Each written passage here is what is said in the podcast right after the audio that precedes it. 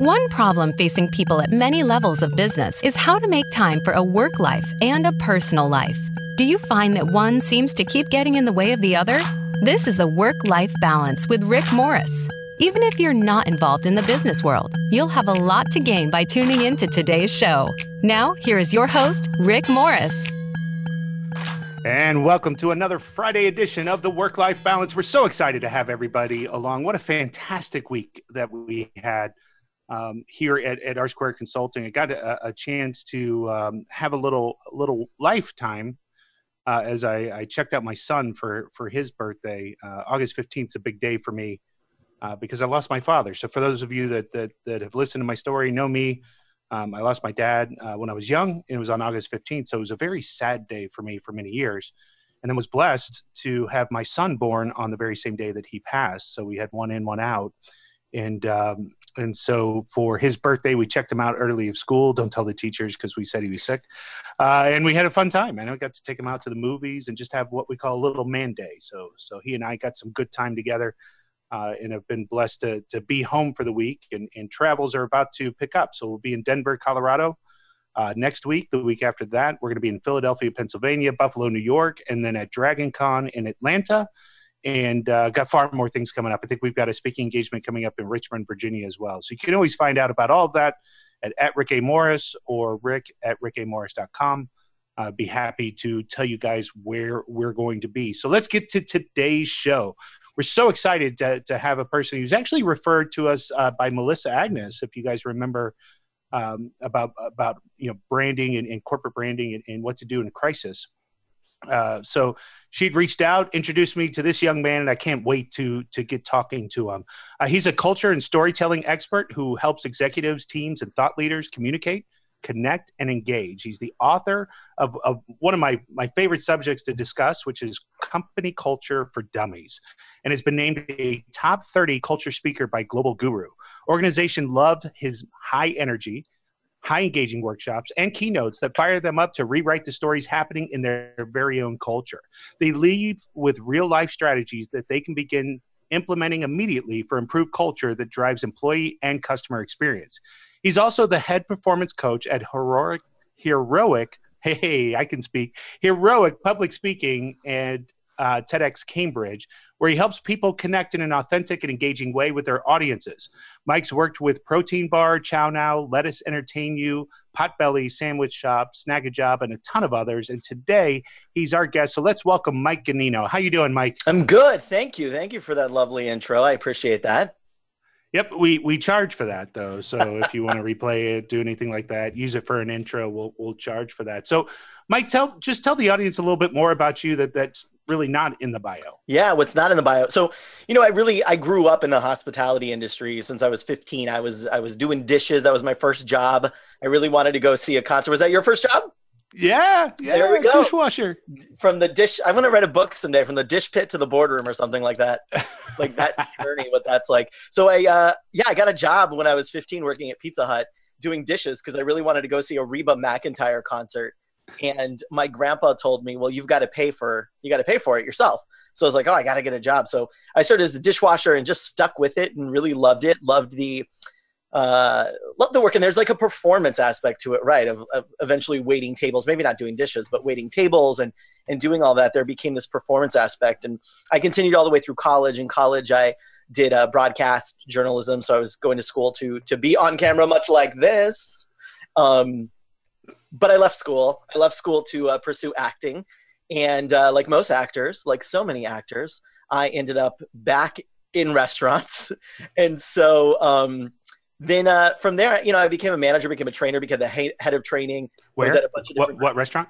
That was Potbelly. That was okay. Potbelly Sandwich Shop there, and I was there for seven years, from seven locations to about two hundred. And at the end, I was the head of the training department.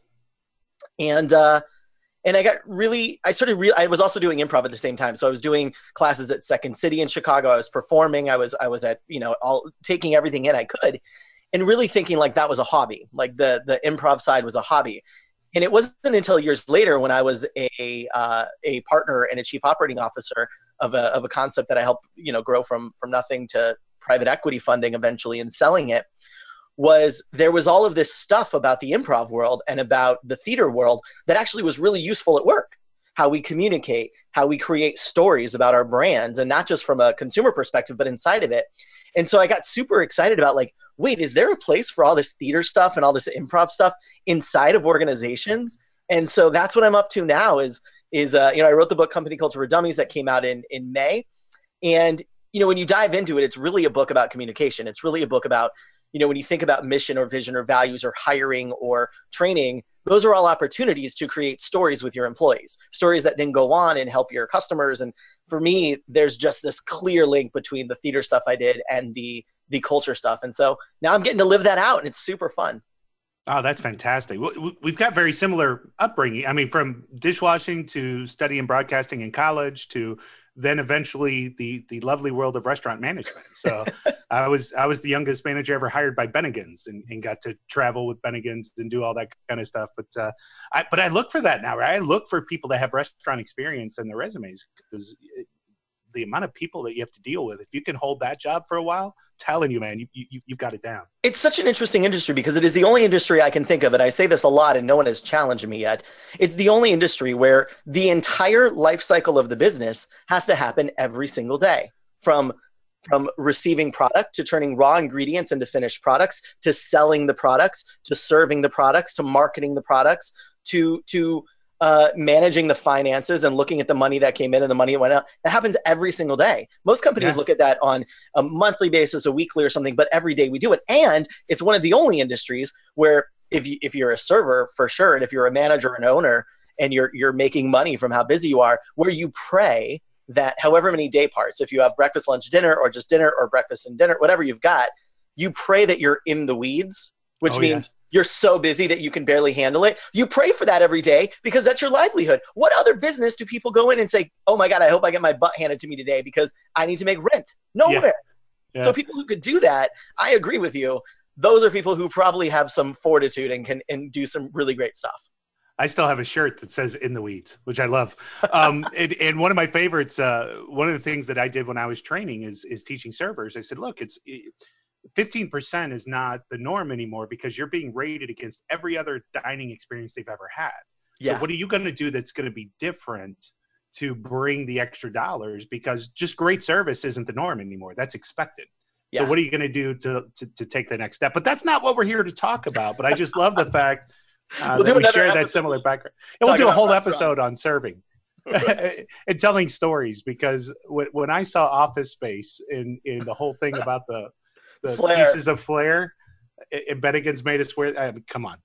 All right, so let's let's get into again. This is one of my absolute favorite topics to discuss because in in what I do for a living in project management, I see culture and vision separate often. Right? Mm. They have a vision, but their corporate culture doesn't support it. So what what do you really see is at the core uh, of corporate culture?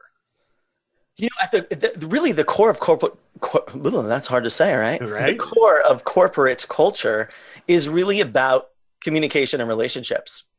Eh, you know, people are people all over the place right now are, are chasing employee engagement by trying to do trying to do surveys and what is the proper amount of ice cold brewed coffee and and uh, nap rooms per person like what's the ratio there how often do we need to do this and that and it's like that's all great and that's all wonderful and those are all things you should do if you can to take care of your employees but you can have a great culture in a manufacturing plant. You can have a great culture on a navy ship where they don't have any of that stuff. And so for me great culture comes down to relationships and relationships are largely built on communication. And so that is it, it, makes it very easy for me when I go into work with a group. It's very easy to assess where they are. I don't need to do surveys. I don't need to do any of that stuff. I can dive in immediately and see, let me just watch people interact for a little bit. Let me watch them make decisions. Let me watch them interact. Let me see how often people hold back and don't don't uh, contribute because they're worried about status and that tells me everything i need to know about what we need to do to fix the culture and it is almost always about relationships and communication not about perks and benefits Oh, I I couldn't I couldn't agree more. And I love I even analyze um, how they select their seats. So who has to be at the right of the boss? Who who has to be at the head of the table? Is you know do they sit off of the table even though there's seats available at the table? Things like yeah. that, right? I'm looking at that when I'm when I'm trying to analyze what's happening. Um, I'm gonna I'm gonna share a, a, quick quote. We got about three minutes to break, but when we talk about culture and vision, and we also talk about this, I think ethics plays into it a lot, right? So where I see corporate culture and vision start to separate is when you're saying, well, I want a culture of inclusivity, but I'm not going to fire the guy that's got harassment complaints because right he's he's our number one sales guy. So you know you're saying that you want to do it but you won't you won't follow up. Eh, have you had experience with that in an organization? Of course yeah. I mean that's the big one right?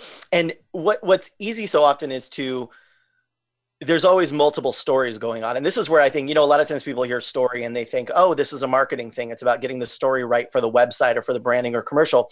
And for me story is really about what what are the things people are saying. So when i go in and i say hey how does this company make decisions uh, what's rewarded here? And you listen to the employees tell stories or you say what's the last time that someone did something really risky and was rewarded for it? You hear the stories come to life. Those stories are what the culture actually is. It's not what's written on the wall. And so if there are no actual full live examples of inclusivity and all it is is a statement in a book then i know it's not true.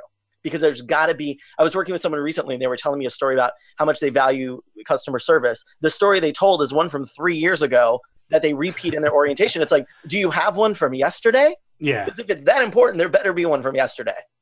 Oh, I love that. I love that. And speaking of ethics, uh, I'll share a quote with you that that I just got fed uh, last week from John Maxwell. He, uh, make a long story short, they were asking him to write a, a book on business ethics, and he said no. They said, why not? It'd be a number one seller. He goes, because there's no such thing as business ethics. There's just ethics. You either have them or you don't. But you can't perform one way at home and one way at work, right? You can't beat your kids at the house and then turn around and be a phenomenal boss, right? It just yeah, it, it doesn't work that way. There's just ethics. What do you think of that? Well, I think it's so true. One of the things often when I work with an organization, we say, okay, let's create the stories around your values, because uh, that's what I think matters. Is I, I, you know, and the, the CEO or the exec team will be like, great, go go out into the people and find the values. And it's like, no, no, no. The values of the organization are going to be pretty close to what you at the top value. So if you don't value communication, then it doesn't have a chance of surviving here. And so, while I believe culture is about community and is about relationships across the board, there is definitely something where the people who hold the power, the people with the little three-letter acronyms after their names, whatever whatever follows the C in your title, there's immense power that comes with that. And if the values of the organization don't kind of closely match your personal ones, they don't have a chance of surviving the first time that they are put up to test. I couldn't agree more. So we're going to take our first break right here. Uh, we're going to be right back with Mike Ganino on the work life balance. You're listening to Rick Morris.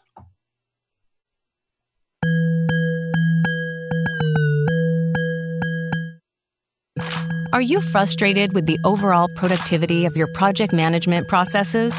Do you lack consistency in project delivery? R Squared Consulting provides end to end services to assist companies of all sizes in realizing and improving the value of project management. Whether you want to build a project management office, train project managers, or learn how to bring the oversight and governance to your project processes, R Squared has tailored best practices to help you in all areas of project management. Visit rsquaredconsulting.com. In today's hyper-fast, super competitive business world, on time is now too late. On budget is now too expensive. And today's innovation is tomorrow's antique. Which means app releases that used to happen regularly now need to happen continuously, while always delivering experiences that keep your customers coming back for more. In other words, you need to be agile. And there's no better way to get there than with Agile Management from CA Technologies a complete set of solutions and services that make agility a reality. So you can anticipate and rapidly respond to change and immediately incorporate customer feedback. Build a flexible bridge between ideas and execution and transform app delivery from an endpoint into an always on part of your development lifecycle while ensuring an exceptional service experience. So be the one who wins. App after app, day after day, with Agile Management from CA. Are you getting the most out of your project management software?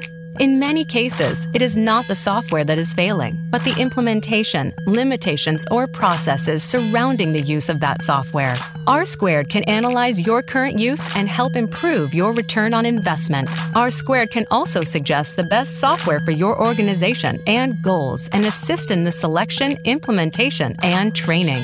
Allow R Squared to ensure that you are getting the value of your investment. Visit rsquaredconsulting.com today.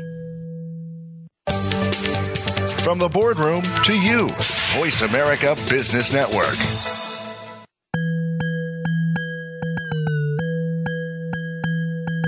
You are tuned in to the work life balance. To reach Rick Morris or his guest today, we'd love to have you call in to the program at 1 866 472 5790. Again, that's 1 866 472 5790. If you'd rather send an email, Rick can be reached at rmorris at rsquaredconsulting.com. Now back to the work life balance. All right, and we are back with Mike Ganino. Now, Mike, you just brought out a book in May called Company Culture for Dummies, and uh, hopefully that's doing really well for you. Yeah, yeah, it's been uh it's been fun and you know the the really cool part is, I mean signing it is still really cool and weird. I, I went to the to the gym today. I just joined a new uh, gym and the the guy that owns it who's my trainer there, he bought 5 copies for all of his trainers and they're going to read it together like every week. And so it's still so freaking cool when someone is like, "Will you sign this for me?" And it's like, right. "Oh my gosh, that's you dream of the day where you're where you're uh, signature becomes an autograph. And it's like, that's, I, I hope that never goes away. It's so freaking cool. And then the other thing that's really neat is when someone reads a chapter and they say, oh my gosh, this little, se-. someone sent me the other day a text and they sent me like a quote. And I was like, oh my God, yes, that's so true. Where's that from? And they're like, your book, you wrote it. Yeah. And I was like, I wrote 377 pages. I don't remember that specific sentence, but it's so cool that you, that you make something and it goes out into the world and that somebody reads it and pays attention to it and finds value. I mean, that's just the coolest, most rewarding thing. We always say book authoring on, on the show is a labor of love, right? There's not a tremendous amount of money in the book itself, but to your point, I've been writing now uh, probably 10 years. And my first book came out 2007. So almost 11 years now. I've got six books. First of all, signing it never gets old, at least so far in 11 years and, and gotten old. Um, but I think the greatest thing is when somebody comes up and says, you know, I implemented this or whatever you said here that just changed my entire career. Um, and you're like, you, you, you do have that moment where you sit back and go, do you know me? Like, it's not me, right? But uh, it, it's fantastic to see. So congratulations on the book coming out, and you guys can go pick up a copy of that certainly on Amazon or you know just email Mike and I'll autograph a copy for you and send it to you. Um, right? Yeah, we got to get the autograph. Yeah. So let's talk about um, focusing though. So you you brought up stories so much in that first segment what is the importance of stories you know in corporate culture? Yeah you know i, I think it's it's there's a there's a couple of versions right? Because there's the there's the story listening which is you got to go listen to the stories your employees are telling because that's the clue into the culture. Like imagine you started a new company and you went through the like glossy formal orientation whether it's an hour whether it's three days whether it's a week you went through that orientation. And then you met someone who's worked at the company for five years in the break room or, or in the kitchen and they say, "Oh, well, let me." And they say, "How's it going?" And you say, "Oh, it's so great! I was so excited to learn about this." And they say, "Oh, let me tell you how it really is." What are you going to believe? You're going to believe the story of the employee. So right. we, as leaders, we need to be listening more to those stories and, and uncovering them and finding comfortable ways to pull them out. So story listening is the first part. Storytelling is actually the least important part.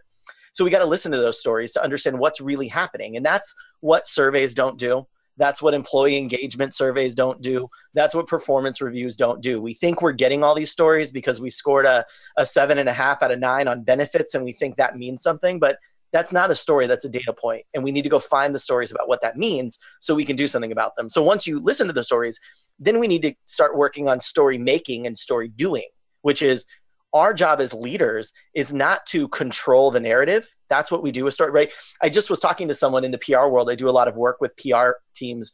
They'll have me come in and work with their clients on communication. So if they're going to get on camera and talk about something, how can they deliver the message the PR team has helped them with? So I do that a lot. And one of the things that I that I talk about in that world is that we can't control the narrative anymore the I, I, read this somewhere i don't know who it's not me this is some genius person said this is the masses are the media and in the same way the employees are the culture and they are the message and the idea of us controlling the narrative is long gone Like that is over. Whatever the truths are to those employees, they're telling out there in the world, and that matters. So we need to think about once we do the story listening, we need to think about the story making and the story doing, meaning how do we give them it's like bonnie raitt right? We need to give them something to talk about. Like if we want our employees to be telling a different story if what we heard in the story listening is not what we want to be hearing it's not about controlling the narrative. It's about fueling new stories. And oh, that happens from saying story doing and story making. And then finally storytelling becomes important because there are moments where and this is where a lot of culture stuff happens uh, and, and incorrectly, like bad culture stuff starts to happen is just we're just not on the same page. We don't have a we don't have a clear story about who we are as a group. We don't have a clear story about why we're doing what we're doing. We don't have a clear story about even what we do. I was doing a demo today. Uh, I was on the receiving end of a demo for a client that I'm working on. So I was doing like secret shopper for them and i was talking about i was i'm listening into the communication skills of their sales team and you know the the stories they tell the person couldn't clearly tell me what the company does. Wow. And but that happens all over the place of like what sure. is this company about? So who are we? What are we about? What do we do? All of those things. And then as a leader when you're dealing with change, when you're thinking about things, you need to think of the right information to share. If, if you're going through innovation, if you're going through, you know, you need selling stories, you need uh, leadership stories, you need you know building our shared identity stories because when you step out in front of them, those are all opportunities. Another example of stories inside of a brand is I was working with someone for a uh, like a all hands meeting type of thing. And so I said, you know, it'd be really great if we, you know, we're talking as an organization about customers, customers, customers, customers all the time.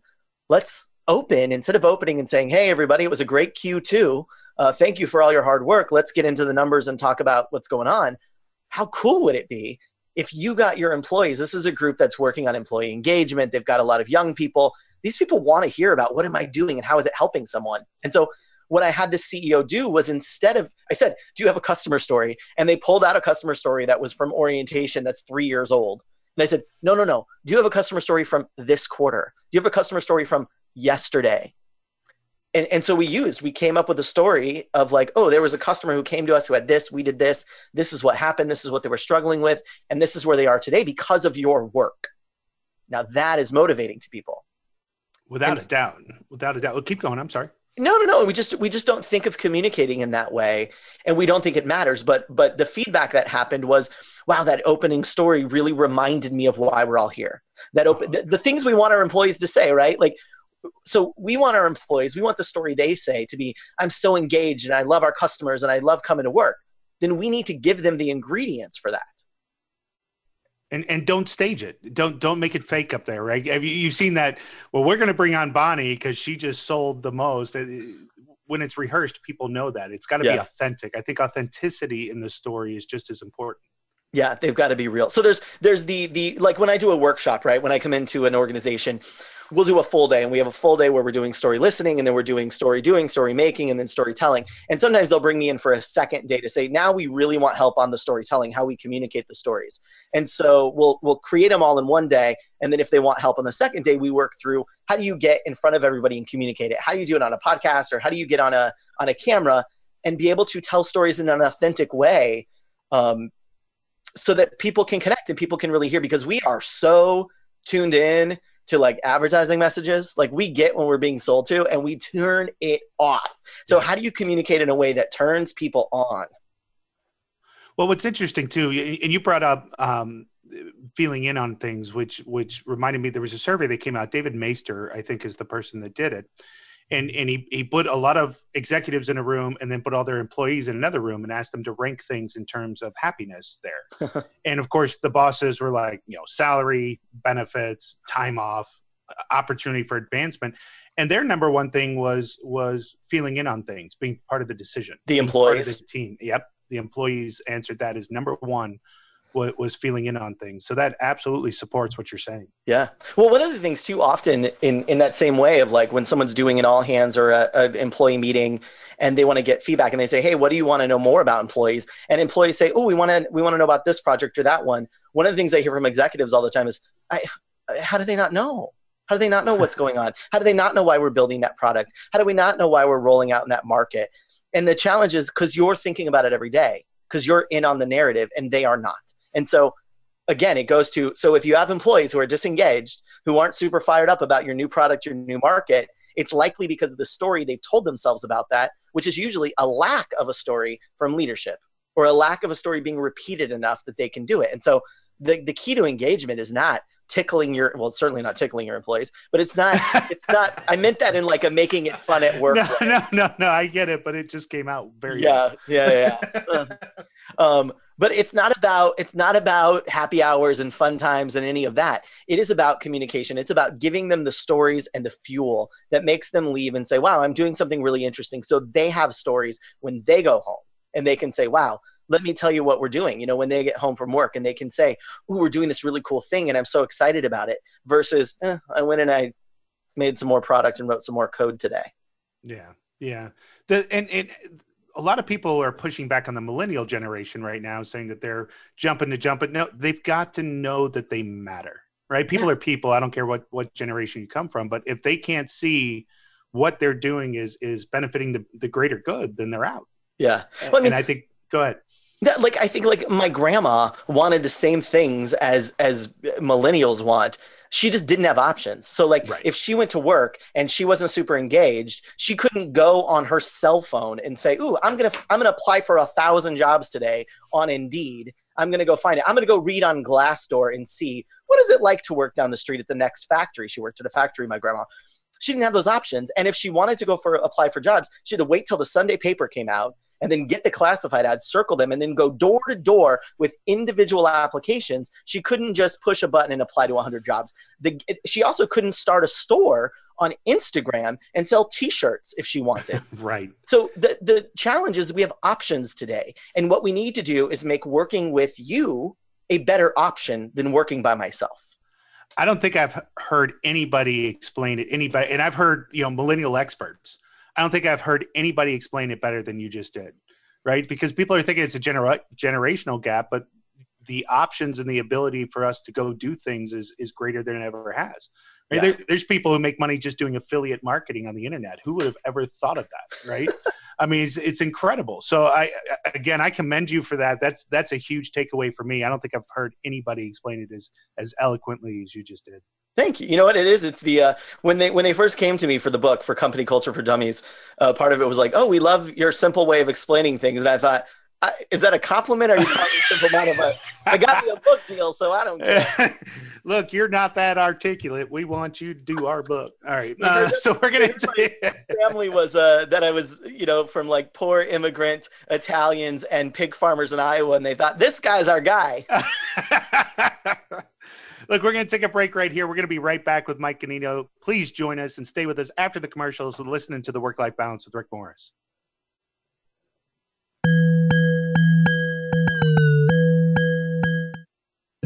Are you frustrated with the overall productivity of your project management processes? Do you lack consistency in project delivery? R Squared Consulting provides end to end services to assist companies of all sizes in realizing and improving the value of project management. Whether you want to build a project management office, train project managers, or learn how to bring the oversight and governance to your project processes, R Squared has tailored best practices to help you in all areas of project management. Visit rsquaredconsulting.com. Winning in the application economy means executing a business strategy that gets the hottest products and apps out the door and into market faster than ever before. But what happens when hot is suddenly not? Can you instantly pivot and prioritize your plans and investment portfolio to react to the new reality and make sure your strategy is right on target? You will with CA Project and Portfolio Management, the proven solution that enables agile, effective decision making across your entire investment portfolio. Unlike other tools, CAPPM is designed to work the way you do. Doers are empowered, planners are enabled, helpers are elevated, and customers are engaged. All while you maximize performance and portfolio value. It's little wonder that CAPPM is the industry leader with more than 2 million happy users worldwide, not to mention world class consulting and implementation partners. So, why not give CA project and portfolio management a closer look and make everything you've got put you out in front.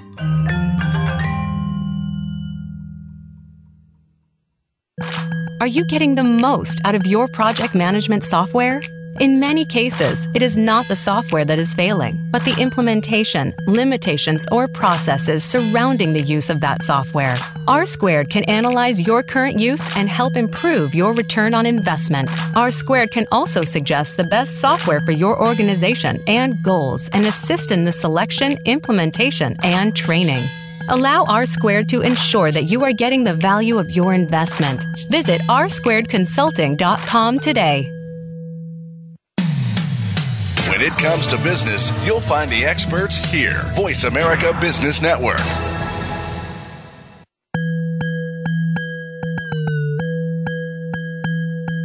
You are tuned in to the Work Life Balance.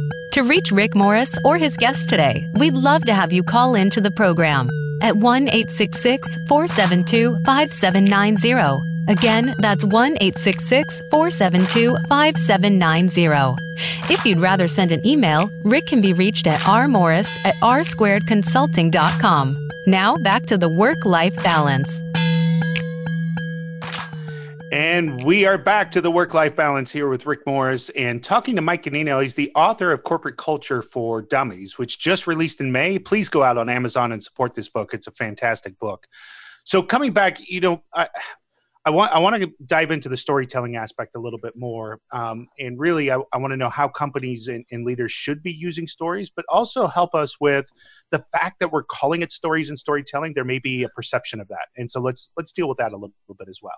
Yeah. So I mean, we could deal with the perception thing first because I think it's easy. It's um, yeah, there's certainly there's certain it's the same thing that happens when i work with people for being on camera or being on stage or being you know stepping into a board meeting and i talk about performance and it's like oh performance is inauthentic. Like as an actor that's and that's something we do a lot with heroic public speaking where i'm the head performance coach. It's performing is not inauthentic the same way that like you do you have children rick? I do too.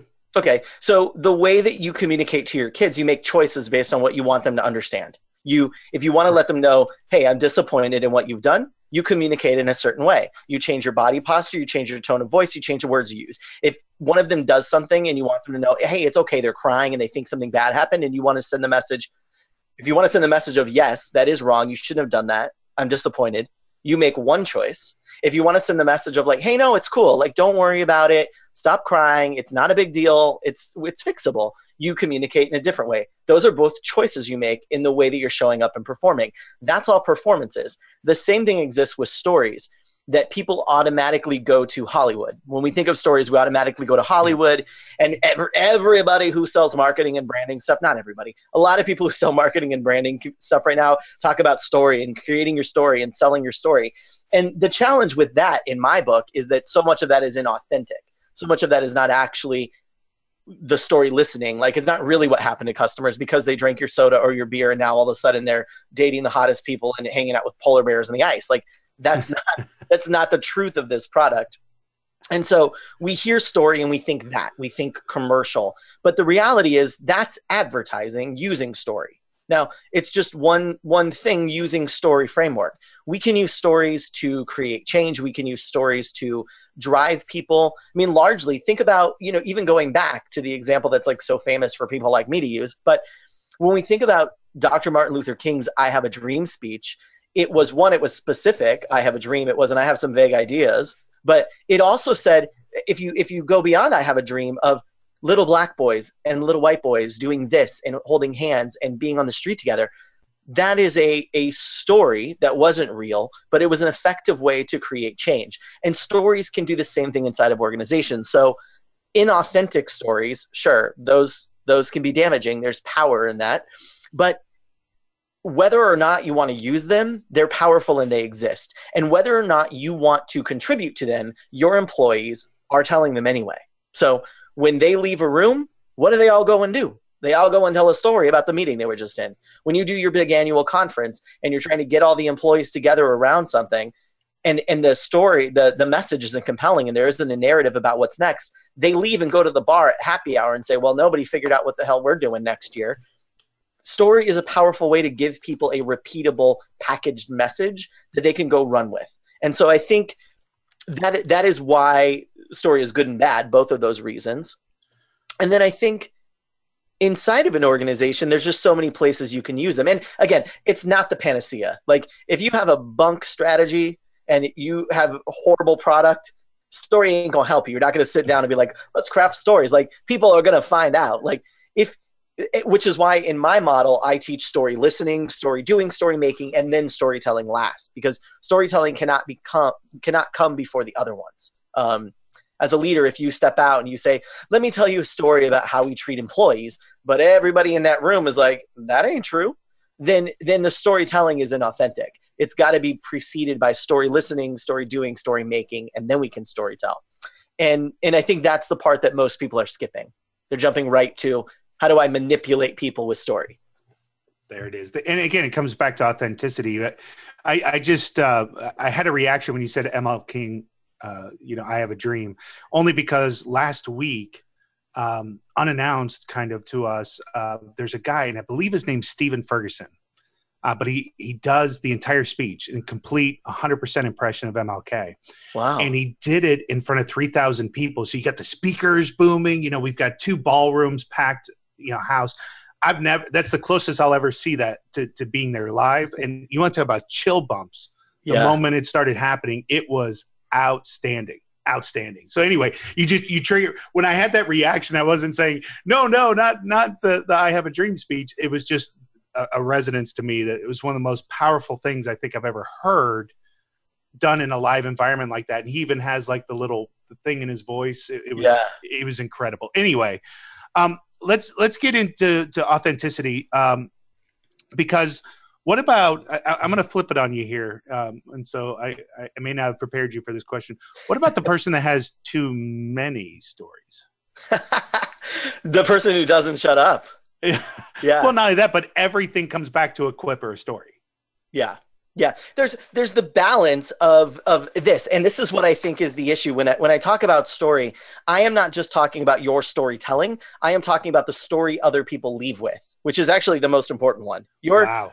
Whatever like story that. you're telling is not that important. It's the to- story they can retell. And so, if you are if you are sharing um, if you are sharing too much, if you are sharing too many stories, if the story you're telling is not relevant for that audience. If the story you're telling, this is a big thing I've seen happen lately. I coach a lot of people for TEDx events, uh, speaker coaching for a lot of TEDx events, and, and I'm the head coach at uh, TEDx Cambridge.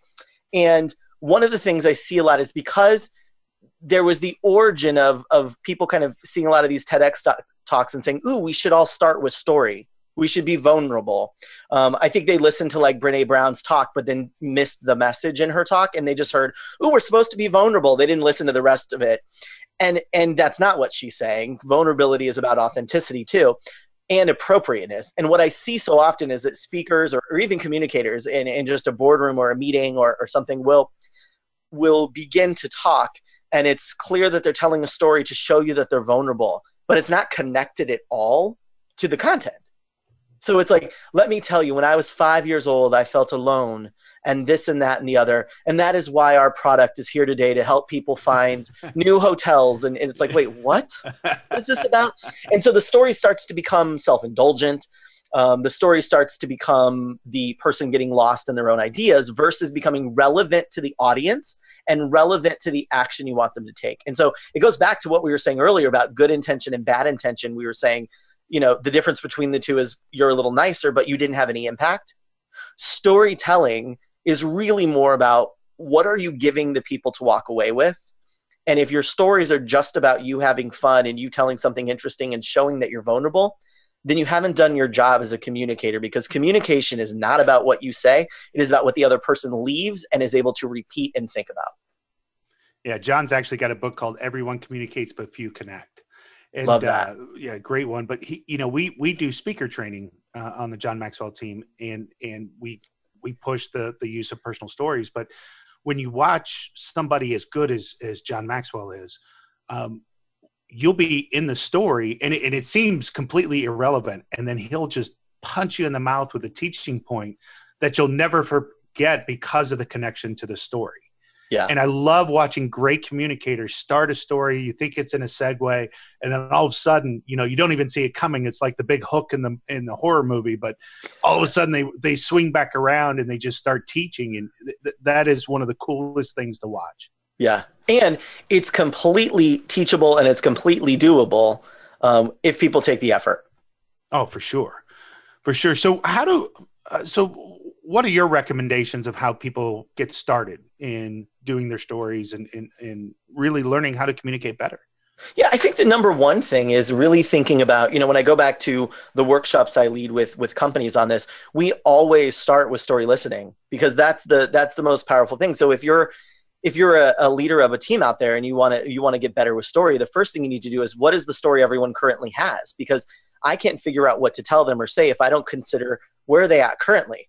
Um, what's what's the current situation? Because now I can figure out what I need to do to either change their story. I need to fuel new stories for them by story doing and story making, or I need to give them information. They don't actually understand how our product is helping customers. That's a problem of that's a leadership problem.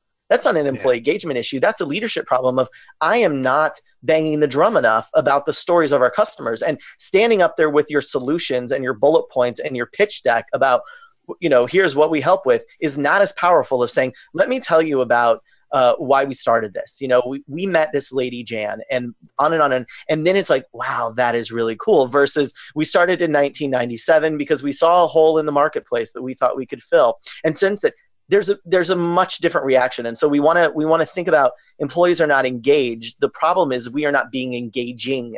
That's the issue. If we go and see a movie if you and i go to see a movie rick or we go to see a concert and we leave and say oh that wasn't very good. The person wasn't great. The story wasn't great. They don't blame us for that.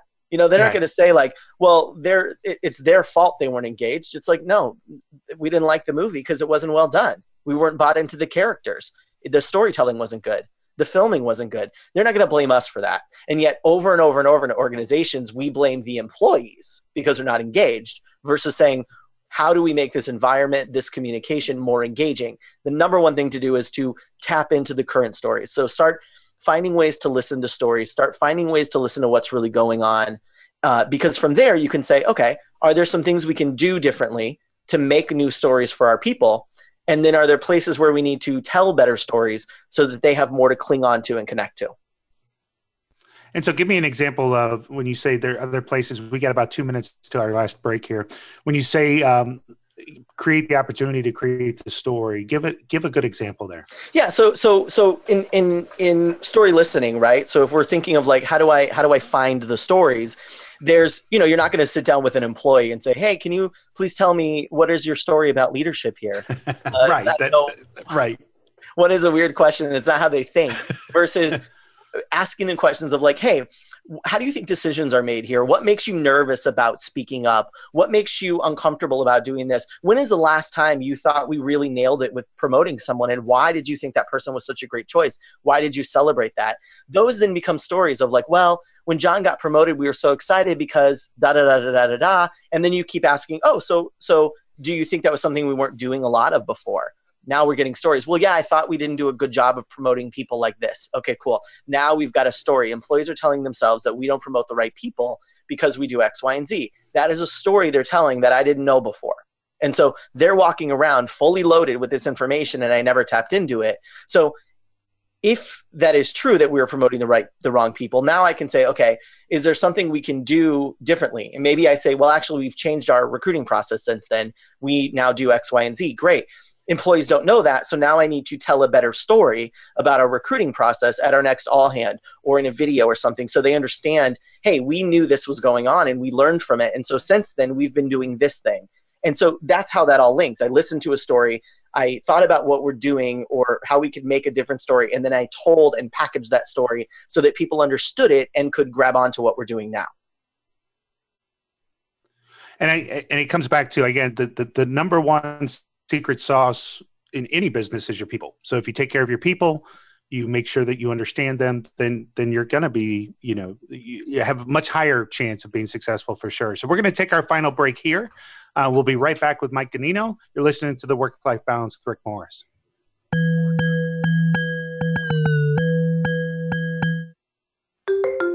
In today's hyper fast, super competitive business world, on time is now too late.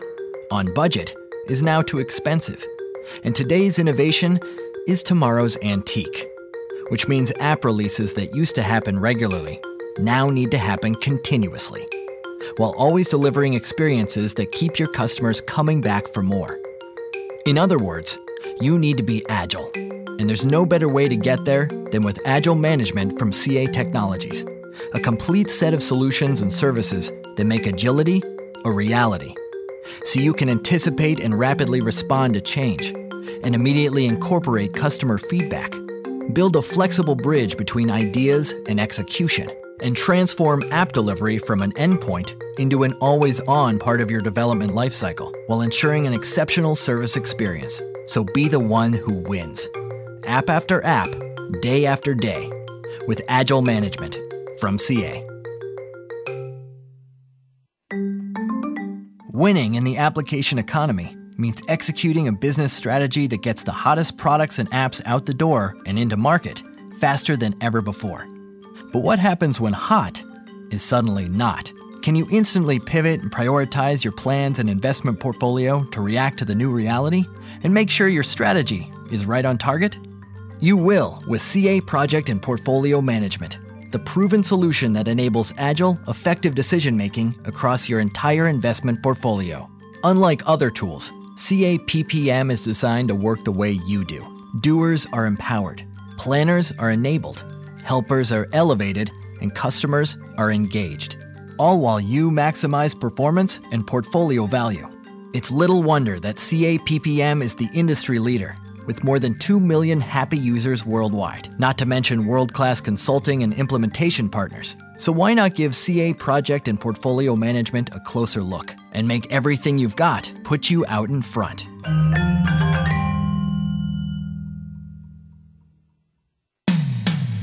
When it comes to business, you'll find the experts here.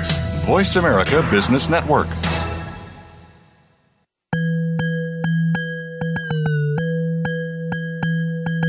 You are tuned in to the Work Life Balance. To reach Rick Morris or his guest today, we'd love to have you call in to the program at 1 866 472 5790. Again, that's 1 866 472 5790. If you'd rather send an email, Rick can be reached at rmorris at rsquaredconsulting.com. Now back to the work life balance. And we are back for our final segment of the work life balance. Man, did it go by fast today, Mike? You've been fantastic to talk to. um, and speaking of that, how do people get in touch with you? Yeah, I'm easy to find. Once you figure out how to spell Ganino, I'm very easy to find. And Ganino is just G A N I N O. So I'm very easy to find. You Google Mike Ganino. I am likely the one who's going to show up. Uh, you can go to MikeGanino.com. You can follow me at Mike Ganino. Connect with me on, on Instagram or LinkedIn or wherever you like to chat. I would love to chat with you there. And then, uh, of course, you can connect on Amazon and grab a copy of my book, Company Culture for Dummies. And I'd love to hear what you think of that as well. Outstanding. And so, give me some of the best advice you would say you've ever received. Yeah, I mean, I've been really lucky that I've gotten to work with so many different kinds of folks, and and uh, and but I think the one piece of advice that has like most influenced how I approach life is it was never given to me directly. It's from Del Close. Del Close was one of the very, very early founders of improvisation, like the entire art form of improvisation.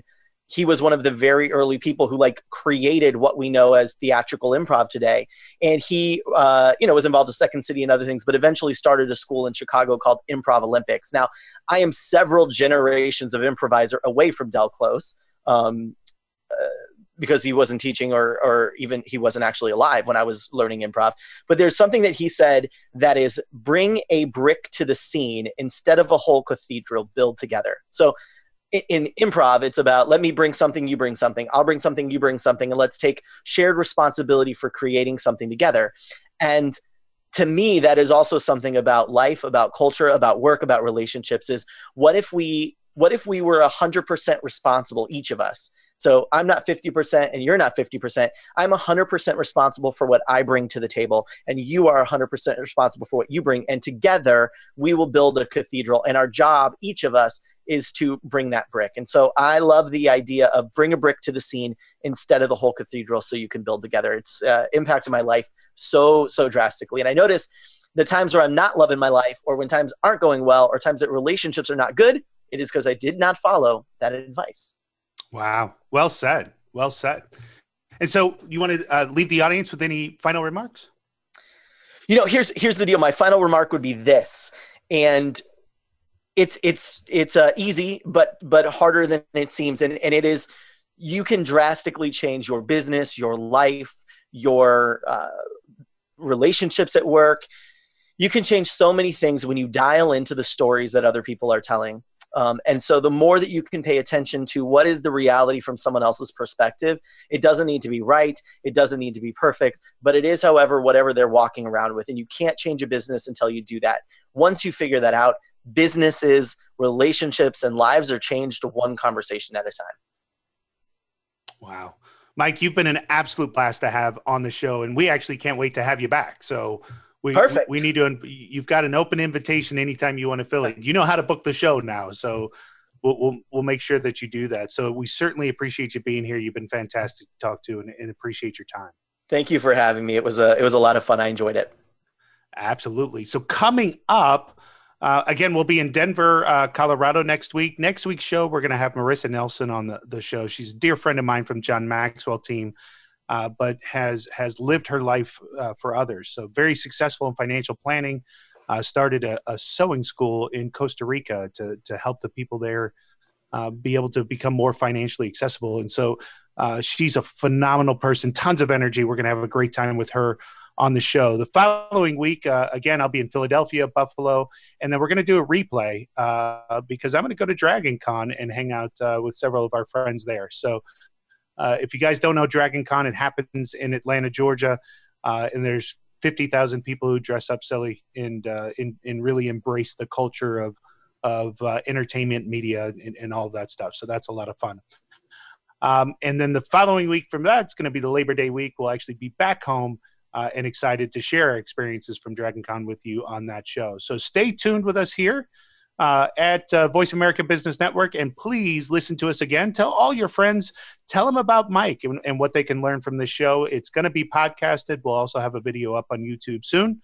So uh, please continue to interact with the show. We love the fact that you listen to us, and we can't wait to talk to you again next Friday. You've been listening to Rick Morris on the Work Life Balance. Thank you for joining us this week. The Work Life Balance with Rick Morris can be heard live every Friday at 2 p.m. Pacific Time and 5 p.m. Eastern Time on the VoiceAmerica Business Channel. Now that the weekend is here, it's time to rethink your priorities and enjoy it. We'll see you on our next show.